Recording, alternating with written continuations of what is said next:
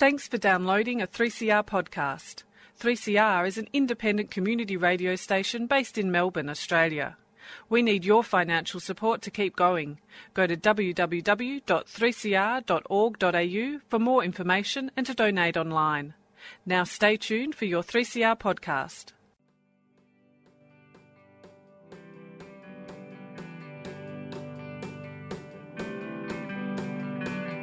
Animales humanos, animales humanos, animales.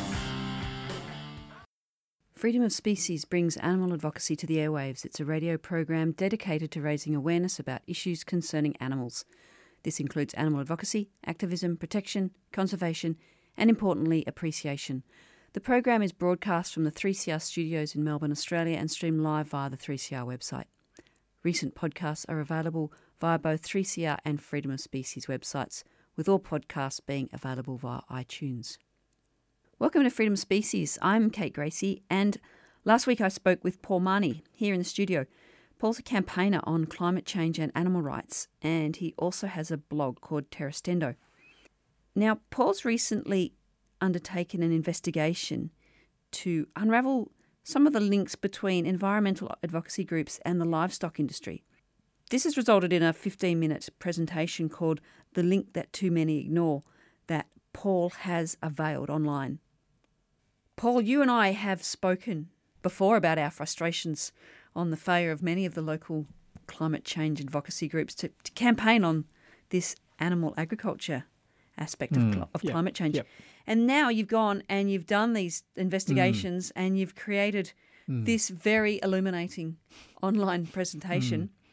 Can you give us a bit of a brief taster of what your investigations have revealed? Yeah, so the presentation is talking about the interaction of various people involved in the livestock sector with environmental groups in Australia. And I start with Anna Rose, who was a founder of Australian Youth Climate co-founder of Australian Youth Climate Coalition. And I was interested to find that she had a background in a family cattle farm as well as wheat, but they certainly farm cattle. And also Mark Wootton, who is a Victorian-based cattle farmer, who is married to Eve Cantor, who is a niece of Rupert Murdoch. And Rob Purvis, who has a pastoralist family background as well as some industrial background, and he's been involved in other industries himself. But he also owns a cattle farm at the moment. And also Meat and Livestock Australia, who have contracted with Professor Tim Flannery, the former Australian of the Year, and they have also provided funding to Professor Richard Eckard from Melbourne University, who's involved with Melbourne Sustainable Society Institute. So I also comment on Dairy Australia, who also provide funding to Richard Eckard. So it's really looking at the links that those organisations have with various individuals and organisations in the Australian environmental movement, with a focus on climate change and the further links that those individuals then have. So it's quite a web, which I've outlined in the presentation, between those livestock sector participants or people with some background in livestock, with environmental organisations and individuals involved in environmental campaigning and climate change campaigning. Yeah, look, when I looked at it, I thought it was fascinating. It was certainly news to me. I mean, I knew that there was this kind of cone of silence on the issues, but then to see the web that you created was fascinating. Well, all I'm saying too is these links exist. So like I say, it's not undercover stuff here. This information is publicly available. And I'm not suggesting, and I say in the presentation, that I'm not suggesting that anybody has been influenced by these links or that the people in the livestock sector are trying to influence others, but I'm just mapping it out. And there are lots of other links, I'm sure. We've just discussed a couple that you've mentioned, so I'm sure I'll expand on this in future and look at it a bit further and just see, because I've mentioned Meat and Livestock Australia, but only in terms of a couple of links that they have, but they're very, very big on PR, and as I say in the presentation as well, they've only got two roles, really. One is research and development, and the other one is marketing. And I'm not sure myself that those two roles are really compatible. So I'd like to highlight that. And they do a lot of work in marketing. I mean, they're acting on behalf of Australia's beef and sheep meat producers and goat meat producers. So if they're in the business of marketing, personally, I'd be a bit wary about the R&D that's coming out of there. I'd like to explore that, what you found. I'd like to explore that further. I want to hear about what these links are. But before we go there, can we just backpedal a little bit and go back to the basics of what are the contributions that animal agriculture make to climate change? Okay. Well, they're very significant, and there's some interrelated factors that come into it. And one is that animal food products are an incredibly inefficient way of obtaining our nutrition, because we are growing all this produce, we're growing crops to feed the animals, and we're feeding this produce to the animals who require the nutrition themselves for their own purposes and are using that nutrition. And those animals are living for a certain period, and then we're killing them and getting those nutrients from the animals at the end of the day. So it's an incredibly inefficient process because we lose so much of the nutrients on the way. And that means that we need a lot more resources than we would otherwise need if we were getting those nutrients directly from the plants. And that means that we use resources like land. We use an awful lot more land because of animal food production than we would if we were getting all those nutrients directly from plants. And I should mention, just as an example, that soybeans per kilogram have about 35% more protein than beef. So wow, that's a lot. It is a lot. And there's a lot of nutrition. In fact, I did some work a few years ago looking at the nutrient content of the foods produced in Australia, and calculated that about 81% of the protein produced in Australia is in the form of plant products, and only 19% comes from animal products. Now, there's a little bit of double counting there because some of those plant products are fed to animals, but it's not significant because the animal figure is quite low anyway. So 81% of the protein is coming from plants anyway. But getting back to the point here, that inherent inefficiency is a key factor because we're using more fertiliser, more land, etc., and the fertilisers themselves are contributing to emissions. There's also the issue of emissions directly from the animals and things like methane and nitrous oxide. So the methane is belched and breathed by the animals, and nitrous oxide comes from manure primarily, so does methane.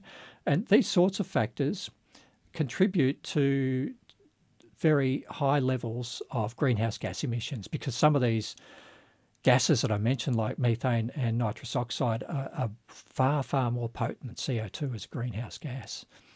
You know, for example, over a 20-year time frame, if you measured over a 20-year time frame, methane is about 86 times more potent than CO2 as a greenhouse gas, and nitrous oxide is nearly 300 times more potent than CO2 as a greenhouse gas. And the methane has been described as carbon on steroids by certain scientists, and cows are converting the carbon that's in the grass to this carbon on steroids and breathing and belching it into the atmosphere. So there's some of the factors that really make animal agriculture a very significant problem in terms of climate change.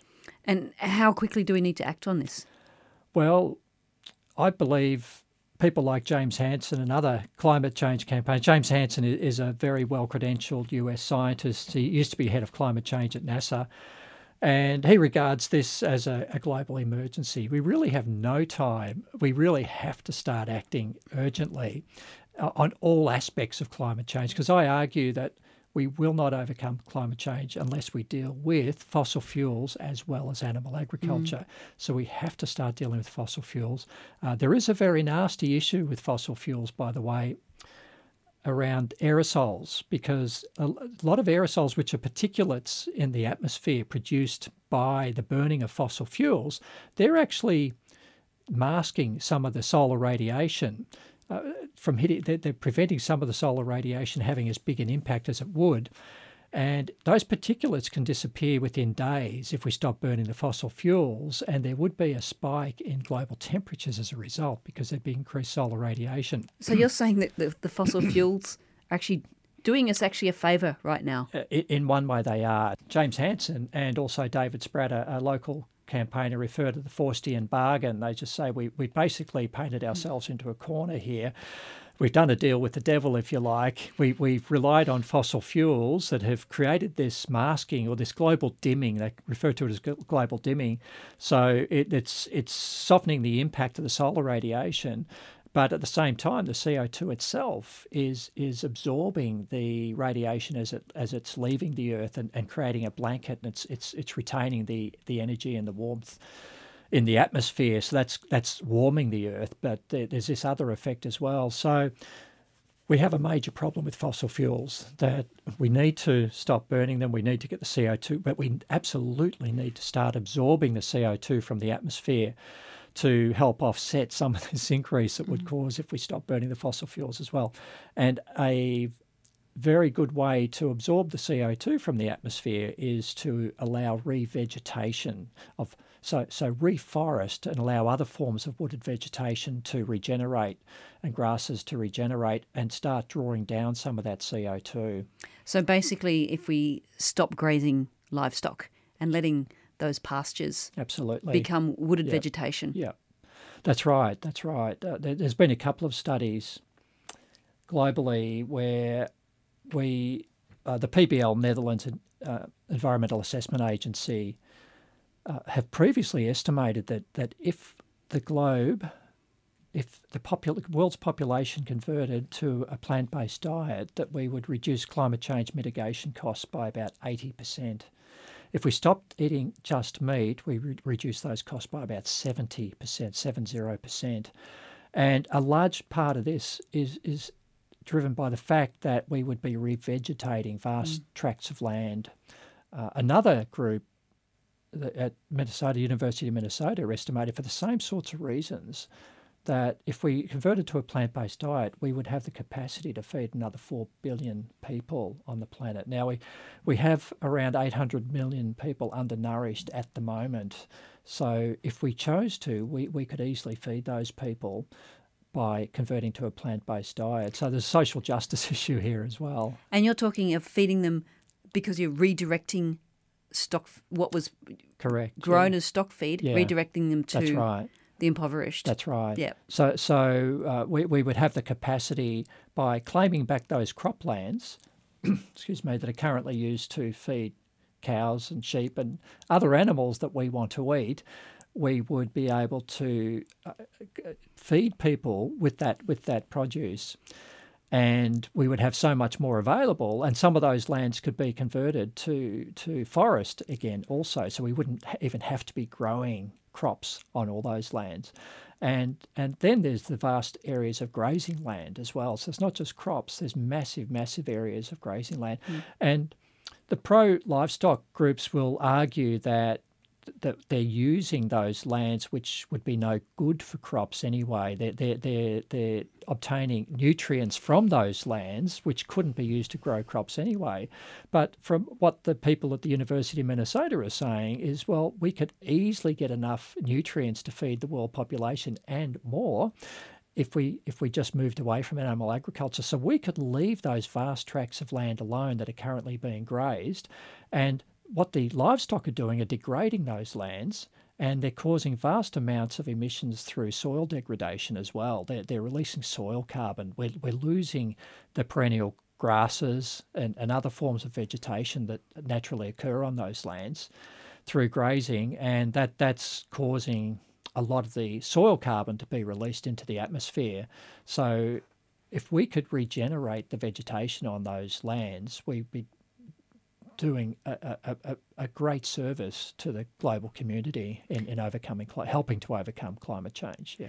And how quickly would those benefits be seen if we stopped eating meat? We could get a lot of forest back to something resembling forest over time. Obviously, it takes a long time to grow a tree, but the forest and other vegetation would start to regrow. It's really interesting. And acting as a carbon sink in that growth. That's right, in that growth. That's right.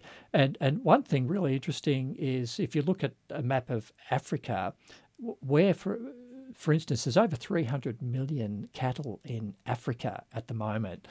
We have about, in Australia, about 1/10 of that, 27, 28, 29 million, something like that. They have over 300 million in Africa and vast tracts of land, which we just see as savannah now, were once forests and other forms of wooded vegetation.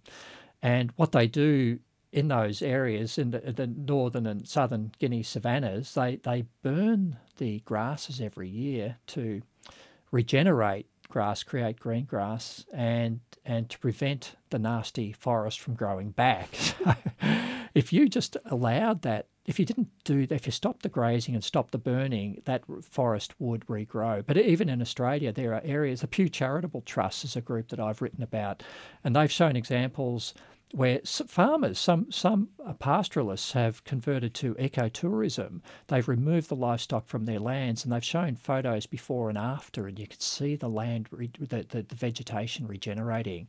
And it's quite remarkable to see this as it happens, and they can monitor it over a period of time. So there's an awful lot of potential there in just letting nature do its job and stop imposing ourselves and our products in the form of livestock on nature. Yeah, when you talk about the burning of the savannas in Africa, I mean, we know that there's enormous tracts of land in northern Australia where that exactly same practice is going on to regenerate livestock food. That's right. And there's massive areas in northern Australia where the grasses have been cleared from grazing as well, and I know that's been discussed on this program in the past. So there's again an awful lot we can do in this country. It's not just Africa and other countries. It's not just South America.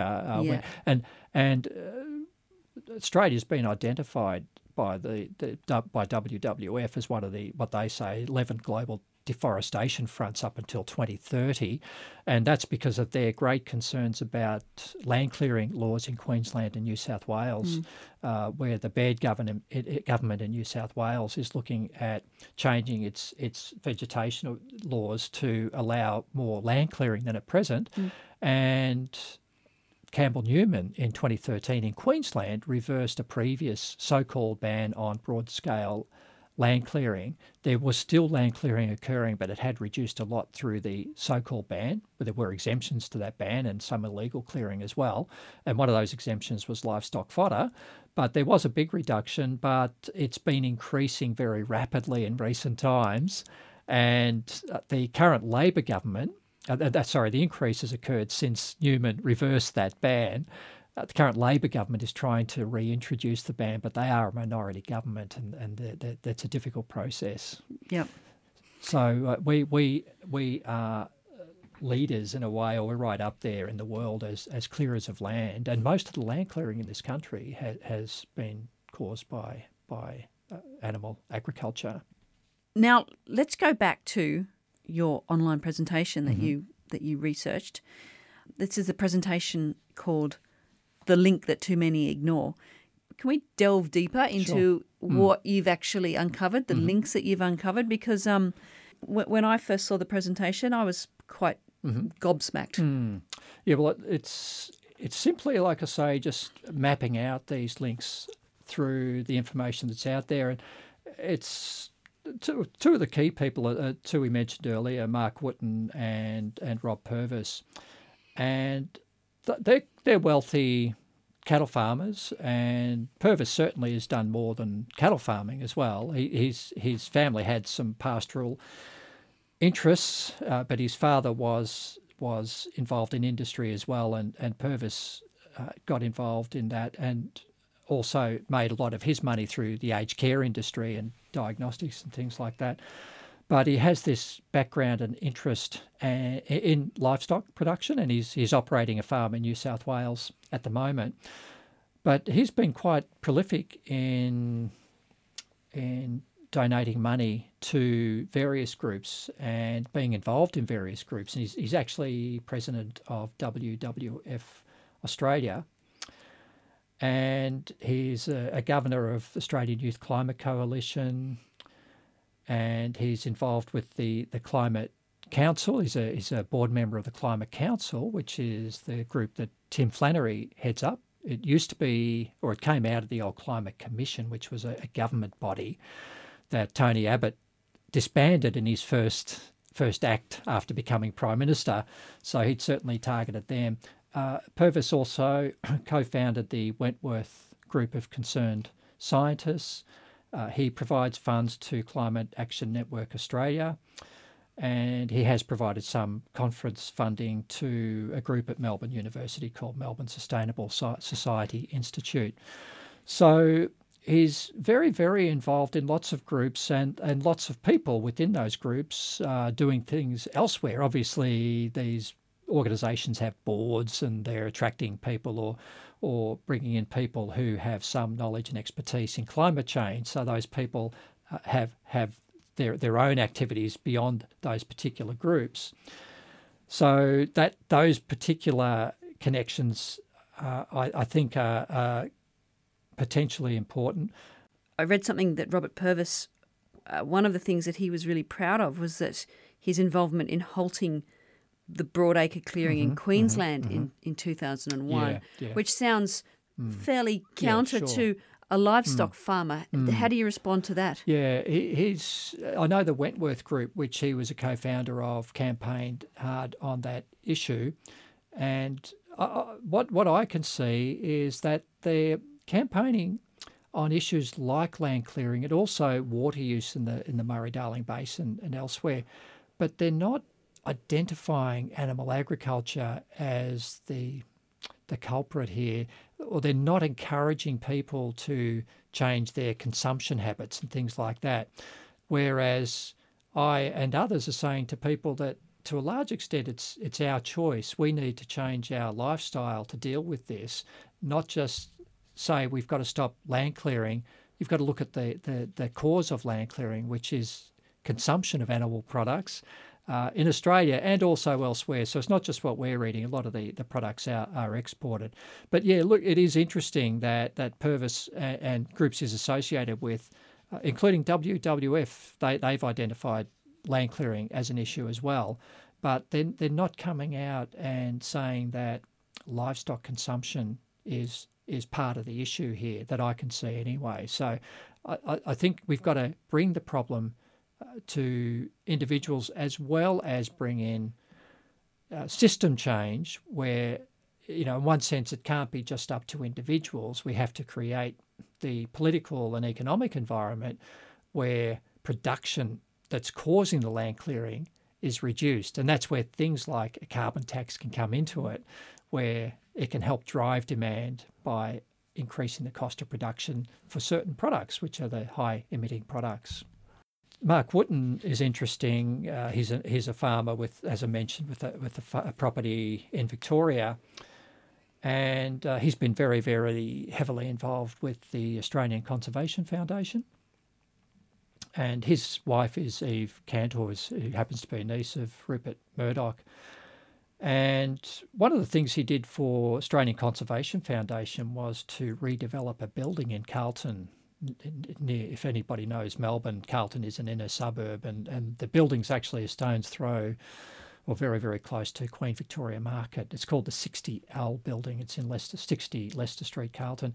And it was redeveloped as a green building. So it's very, very high tech and rates very high environmentally. But companies formed by Wootton actually gifted that building to Australian Conservation Foundation, and he has been a board member of Australian Conservation Foundation, and he and his wife are honorary life members of that group. So certainly he has some very strong connections in that regard, and he also founded the Climate Institute, which is based in Sydney, and he's the chair of the Climate Institute. So you have people like John Connor, who's the CEO of the Climate Institute, who in turn is involved in lots of different groups. He's been a governor of Australian Youth Climate Coalition and has been involved with Australian Conservation Foundation himself and various other groups as well. So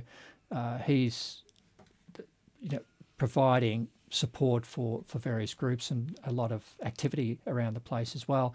And some of the people involved with the MSSI, which I mentioned, at Melbourne University, Melbourne Sustainable Society Institute.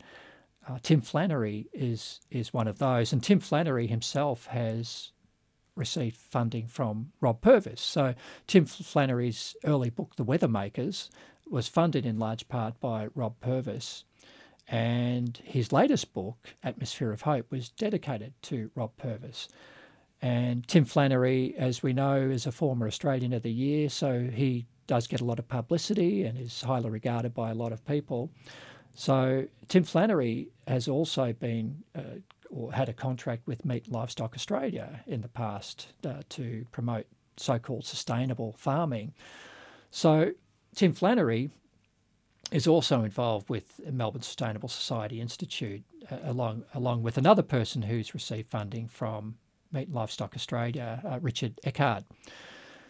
And there are other people involved with that group as well. David Caroli, he's part of the core group there, or the executive committee there. I think he's one of the governing parts of MSSI, and he's also a member of the Wentworth Group of Concerned Scientists, which, as I mentioned earlier, was co-founded by Rob Purvis.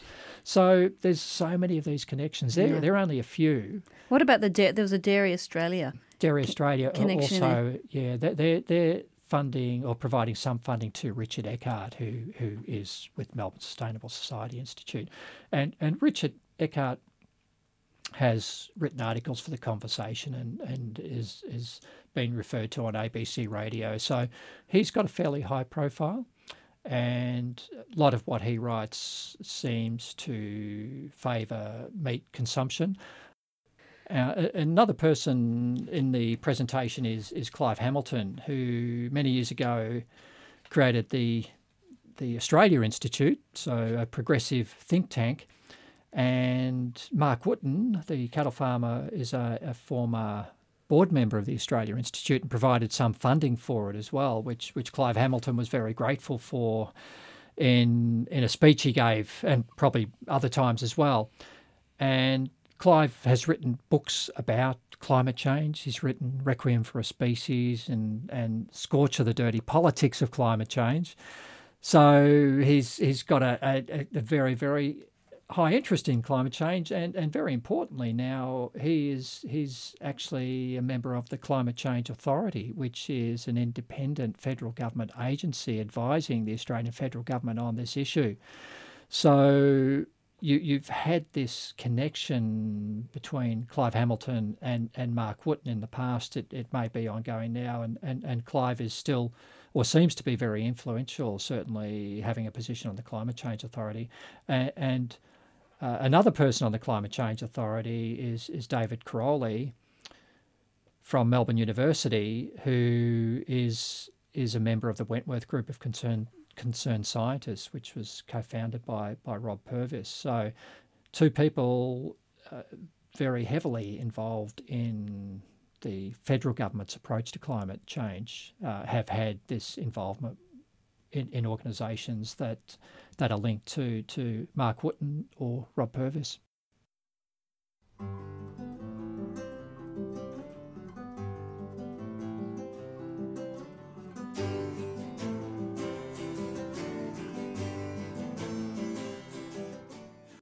This is Freedom of Species on 3CR Community Radio, and that last song was simply called Vegan. It's by singer-songwriter Ari Lesser from Ohio.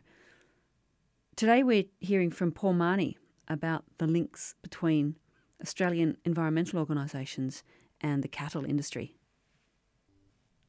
What's the significance of having these wealthy cattle farmers like Wootton and Purvis, having them on boards of environmental organisations? Does it really matter?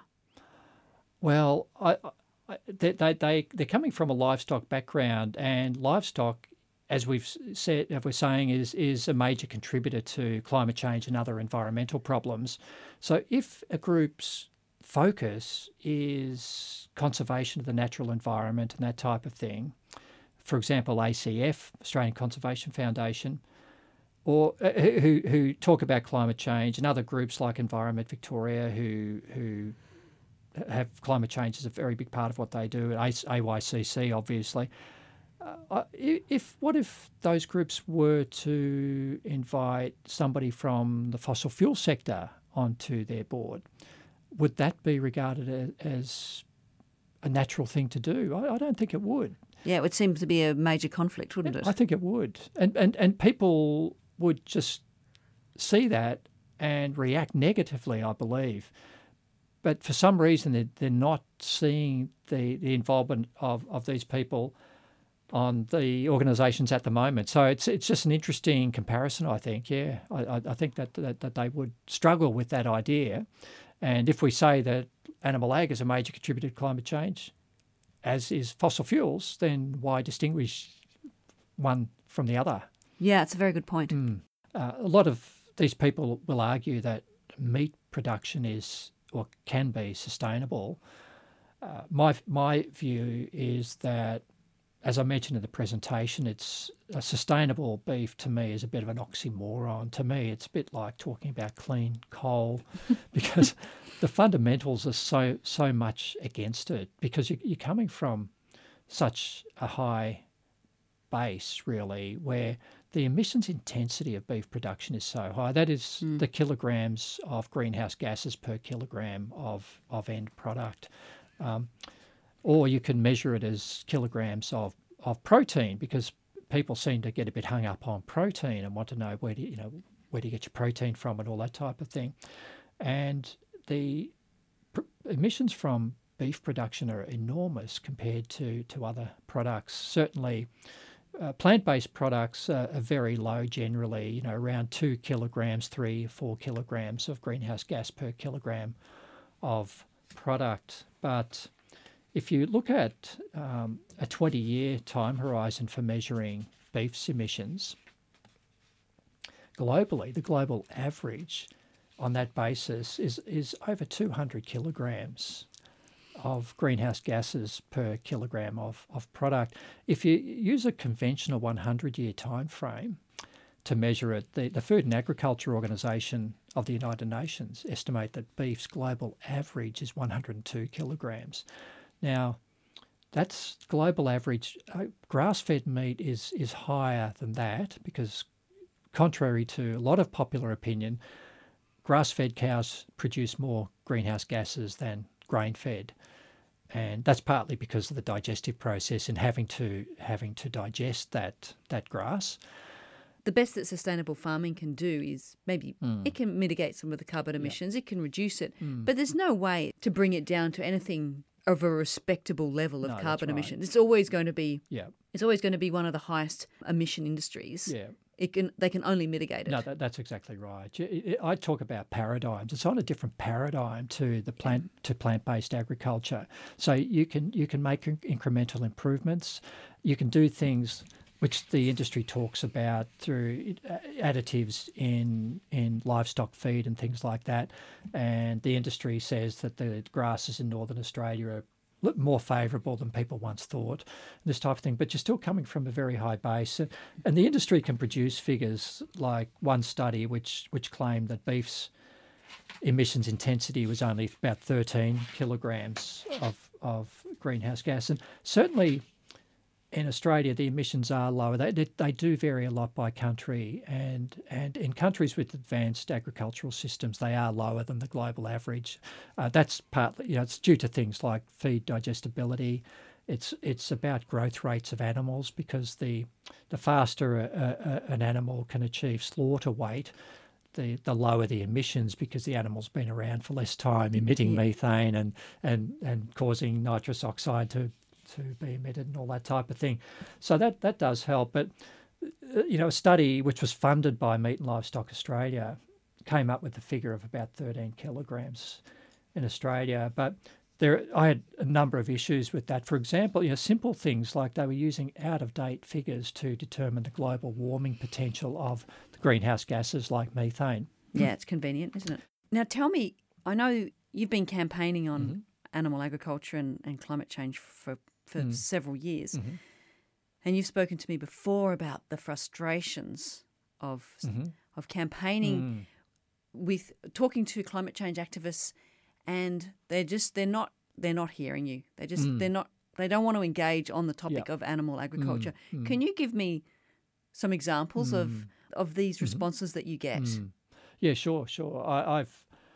I've attended some groups, different discussions, and asked some questions along the way and things like this, and I've found responses like, for example, speaking from the floor about the issue in a group which is a climate change group, a climate change campaign group, and highlighting these issues and then being told from the front of the room, a person will make a statement, yeah, but I like my meat.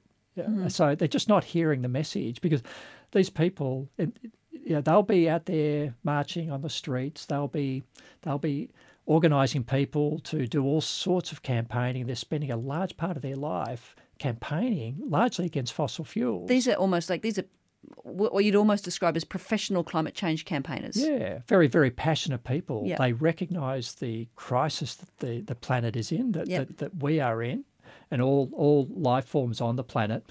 So they're doing everything they can to convince people to do something about it. But they themselves, when they're given this other factor, just give that sort of comment that they like their meat.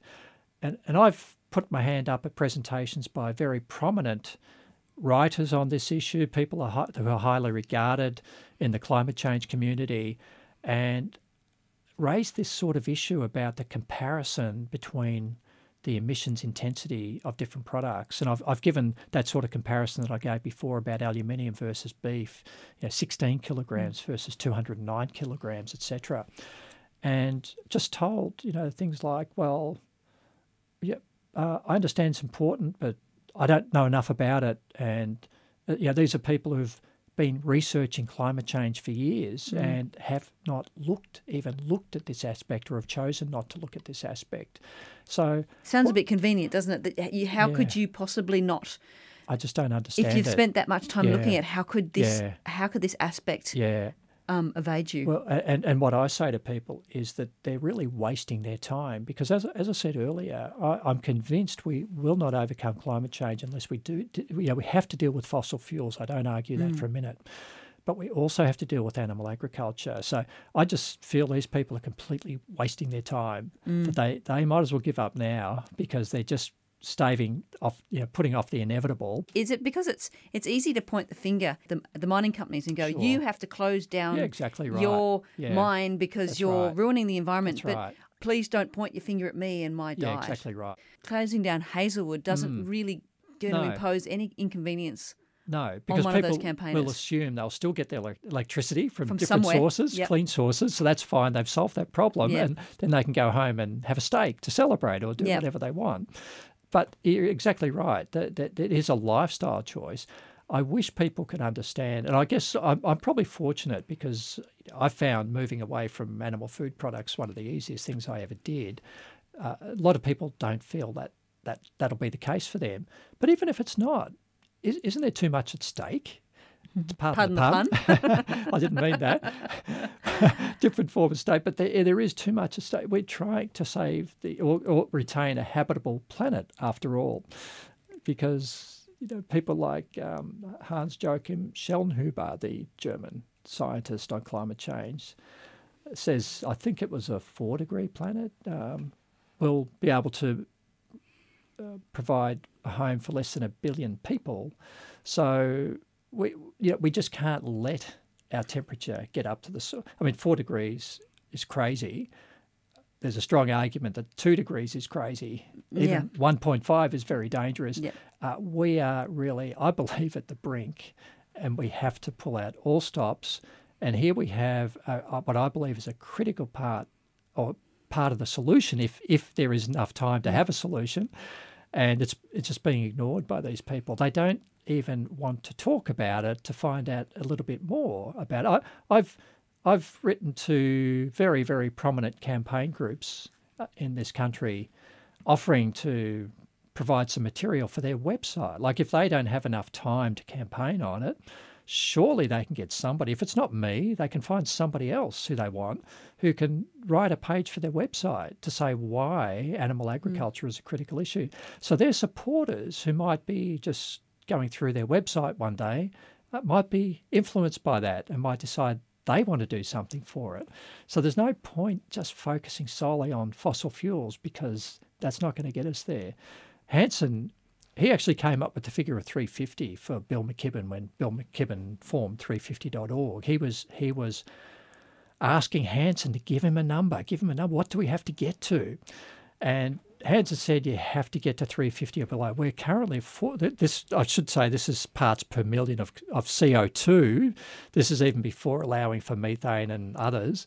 But 350 parts per million in the atmosphere of carbon dioxide. Pre-industrial revolution, we were at about 280. In a million years, we've never exceeded 300 parts per million. We're now at about 400 parts per million. It's absolutely frightening. And most of that's happened since the middle of last century. So it's continuing to increase.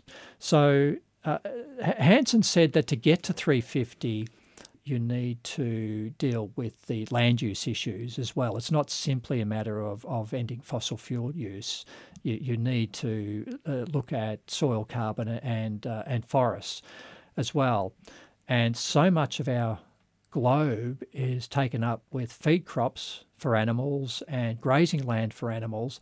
And even in Australia, people, when they go out and they drive in the country and they see sparse open grasslands with a few trees dotted around, they think that's natural. But I quote in some of my material a book published through CSIRO Publishing a few years ago, where they said that it was once possible to walk from Melbourne, if you wanted to walk all that way, from Melbourne to Sydney through forest and other wooded vegetation. This continent was very, very heavily wooded in the temperate zones, at least. And where we see cleared land, a bit like the Guinea savanna example in Africa that I was talking about earlier, that Guinea savanna, much of that is high rainfall areas that would allow revegetation. And in our temperate zones, we have the conditions that would also allow revegetation, and even in some of the more arid zones as well. So we do have the potential to mitigate much of the impact and allow the land to regenerate, which we're just unfortunately ignoring. So that's a large part of my frustration that people really just don't want to engage on the issue. Yeah, and that includes these environmental organisations. Exactly. Another one I should mention, which I find pretty interesting, is that the WWF Australia with Melbourne Sustainable Society Institute, the Melbourne University Group, have issued two books. One is Planet to Plate, which has recipes dealing with the impact of climate change on food production. Another one dealing with the same issue but no recipes was called Appetite for Change. But those books or publications, one was a cookbook, one was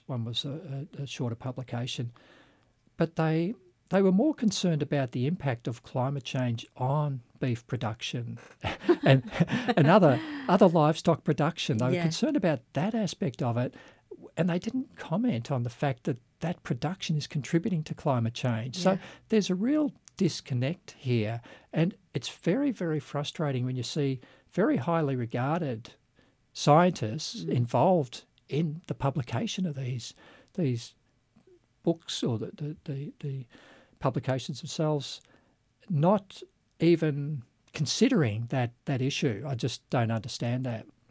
And so that's where, in putting this out, I'm simply saying, hey, everybody, look at the connections here and look what's being overlooked. And maybe, I don't know, it might prompt some of these people. They might not like it, or they might say, hey, you've got a point. Maybe we need to start looking at this.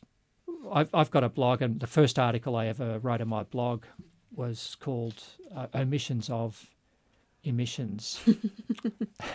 And what I was talking about was this very issue that even our national greenhouse accounts have very large omissions in what they're counting.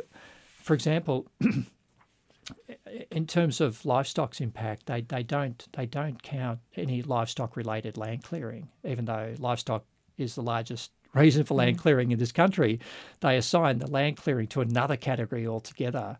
So they look at enteric fermentation, that's the process of producing methane in the animal, and they'll look at nitrous oxide, and that's about it. But there's these other factors that they don't count. So in the official figures, they're not counted or identified against livestock. And right through these campaigning, people like the Greens don't address the issue either. And they've worked closely. They've had some close connections with people like the AYCC and Get Up and others. I've raised a question at one of or a Green politicians forum. It was actually a forum run by Adam Bant in Melbourne a few years back, and raised the fact that, as far as I understood, the Greens were not advocating for a carbon tax on agriculture. And I got what I felt was a very poor response back. But if you're not counting it, if you're going to introduce a carbon tax, again going back to James Hansen, he says a carbon tax should be introduced, but given back fully to the community through the tax system and through the welfare system. So all you're doing entirely is creating a pricing signal.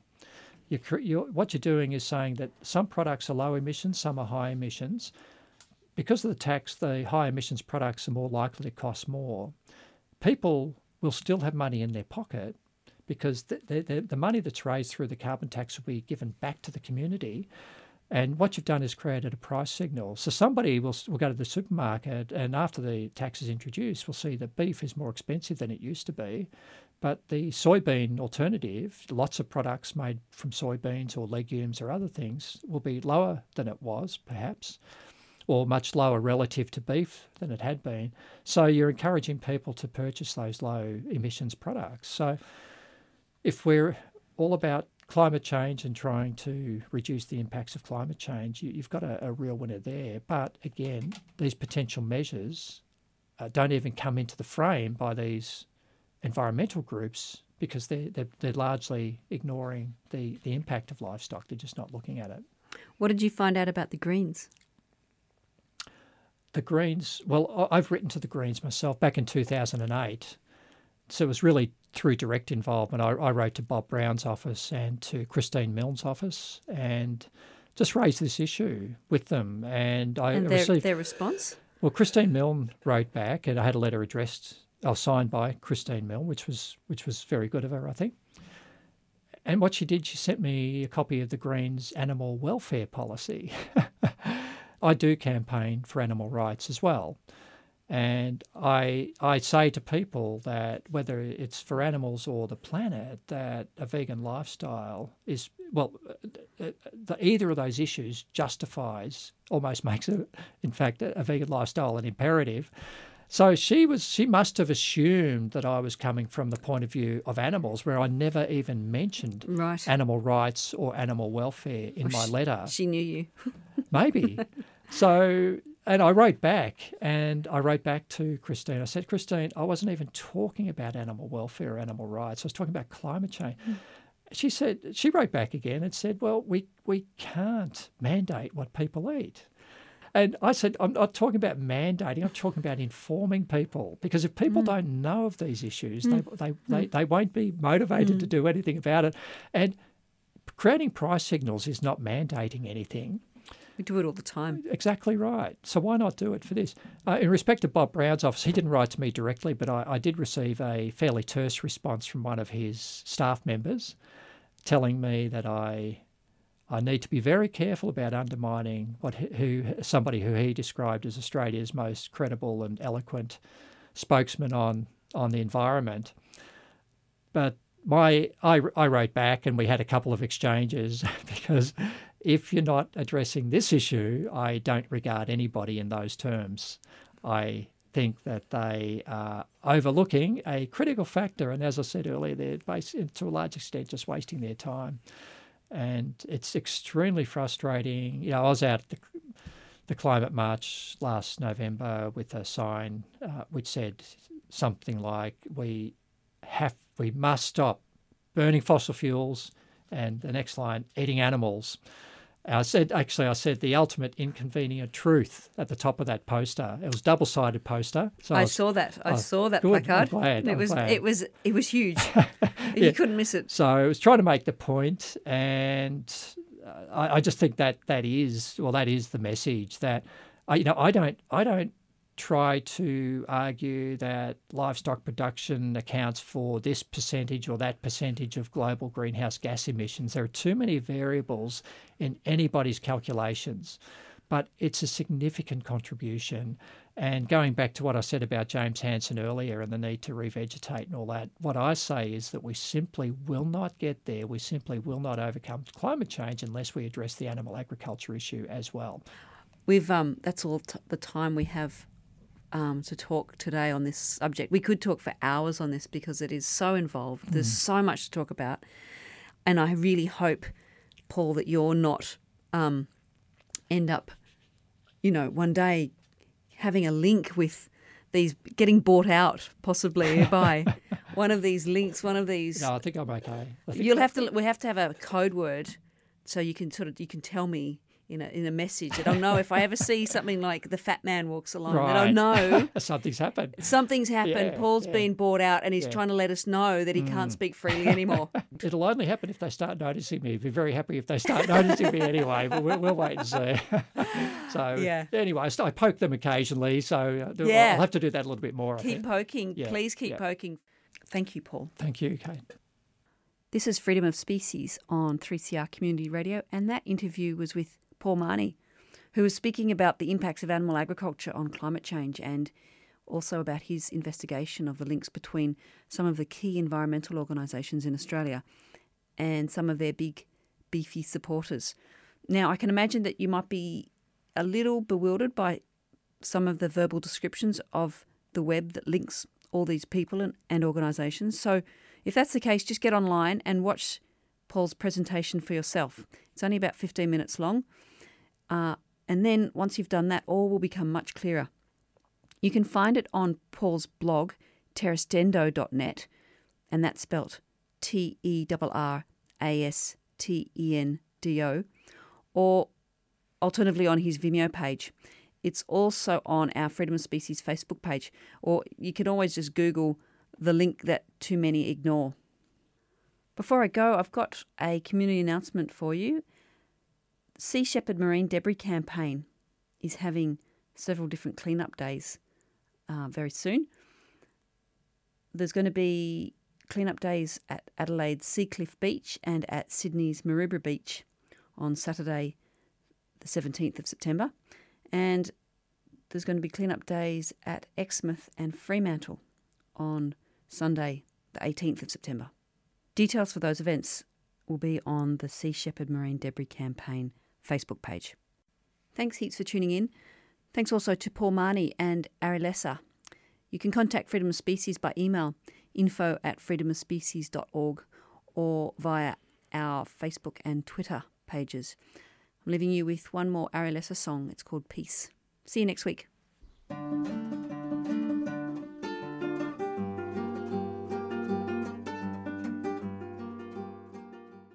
You've been listening to a 3CR podcast produced in the studios of independent community radio station 3CR in Melbourne, Australia.